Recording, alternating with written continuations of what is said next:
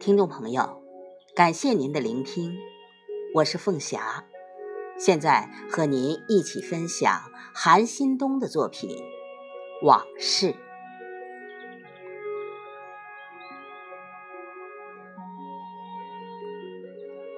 往事是什么呢？它们从哪儿长出来？开花吗？结果吗？我们的一生都有往事相伴。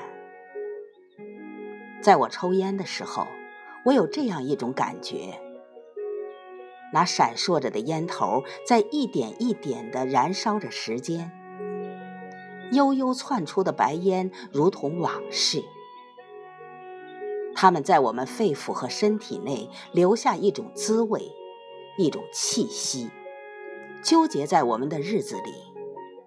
我们无法忘怀这种味道，之后又在我们眼前缭绕不散，将眼前的现实朦胧起来。之后，我们就看见了往事。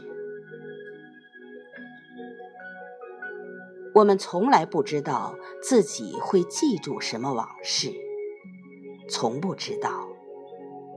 只要真诚而坦然的去生活，该记住的自然会记住。